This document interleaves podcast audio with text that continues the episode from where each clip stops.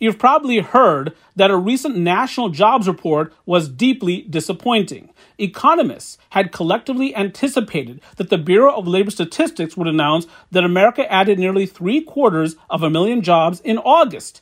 Instead, the preliminary estimate came in at 235,000 net new jobs added last month, or about half a million jobs short of expectations.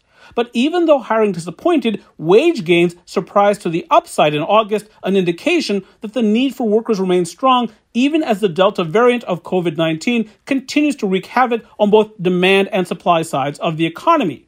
As indicated by writer Jeanna Smialek, average hourly earnings climbed 0.6% from July to August, double the pace that economists had projected in a Bloomberg survey. Over the past year, average hourly earnings are up 4.3%, exceeding the expected 3.9% pace. Recent wage gains have been difficult to interpret during the pandemic because of what economists refer to as composition effects. During the worst of the pandemic, many entry level workers at restaurants, retailers, and hotels lost their jobs, while better paid workers often held on to theirs. That had the effect of driving average wages higher even as the economy was falling apart. For WYPR and my producer Luke Spicknall, I'm Anirban Basu. You've probably heard that many companies are desperate to hire. On June's final day, there were 10.1 million available unfilled jobs in America, a record high. And yet employers have been tossing away millions of resumes with scarcely a look. As indicated by writer Kathryn Dill, this is occurring because many businesses utilize software that sorts through applications. This software does everything from managing the application process to scheduling interviews and performing background checks. Ostensibly, these systems do what they are supposed to do, but they also exclude more than 10 million workers from hiring discussions, according to a recently released Harvard Business School study. According to Dill, job seekers get tripped up by everything from brief resume gaps to ballooning job descriptions from employers that create a host of requirements that relatively few can satisfy. Harvard researchers found instances of hospitals scanning resumes of registered nurses for the words computer programming when all that is required is someone who can enter patient data into a computer. Some retail clerks have been excluded for lack of floor buffing experience. Based on survey data, many employers are fully aware that many good candidates are wrongfully filtered out, and yet it happens nonetheless. For WYPR and my producer Luke Spicknall, I'm Anirban Basu. The buy now, pay later movement is becoming increasingly pervasive. As indicated by writer Tara Siegel Bernard, a $128 pair of jeans can now be had for just four payments of $32.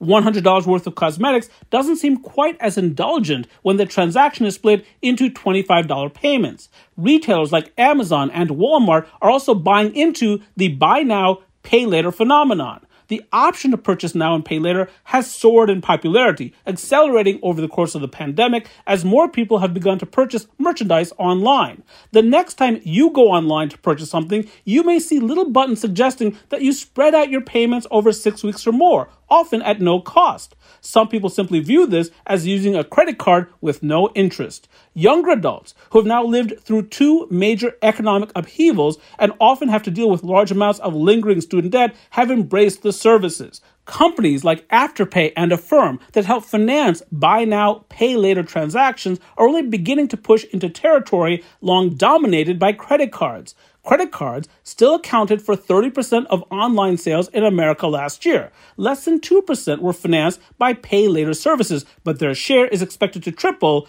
by 2024. For WYPR and my producer Luke Spicknall, I'm Anirban Basu.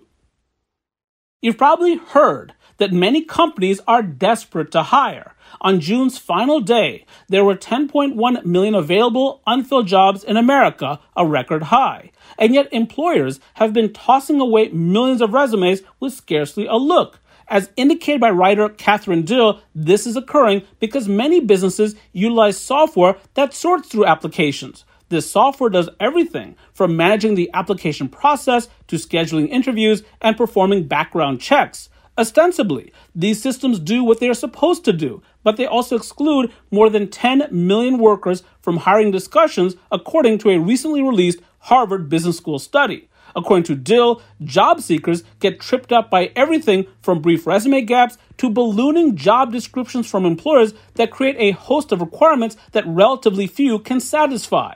Harvard researchers found instances of hospitals scanning resumes of registered nurses for the words computer programming when all that is required is someone who can enter patient data into a computer. Some retail clerks have been excluded for lack of floor buffing experience. Based on survey data, many employers are fully aware that many good candidates are wrongfully filtered out, and yet it happens nonetheless. For WYPR and my producer Luke Spicknall, I'm Anirban Basu. You've probably heard that a recent national jobs report was deeply disappointing. Economists had collectively anticipated that the Bureau of Labor Statistics would announce that America added nearly three quarters of a million jobs in August. Instead, the preliminary estimate came in at 235,000 net new jobs added last month, or about half a million jobs short of expectations. But even though hiring disappointed, wage gains surprised to the upside in August, an indication that the need for workers remains strong even as the Delta variant of COVID 19 continues to wreak havoc on both demand and supply sides of the economy. As indicated by writer Jeanna Smialek, average hourly earnings climbed 0.6% from July to August, double the pace that economists had projected in a Bloomberg survey. Over the past year, average hourly earnings are up 4.3%, exceeding the expected 3.9% pace. Recent wage gains have been difficult to interpret during the pandemic because of what economists refer to as composition effects. During the worst of the pandemic, many entry level workers at restaurants, retailers, and hotels lost their jobs, while better paid workers often held on to theirs. That had the effect of driving average wages higher even as the economy was falling apart. For WYPR and my producer Luke Spicknall, I'm Anirban Basu.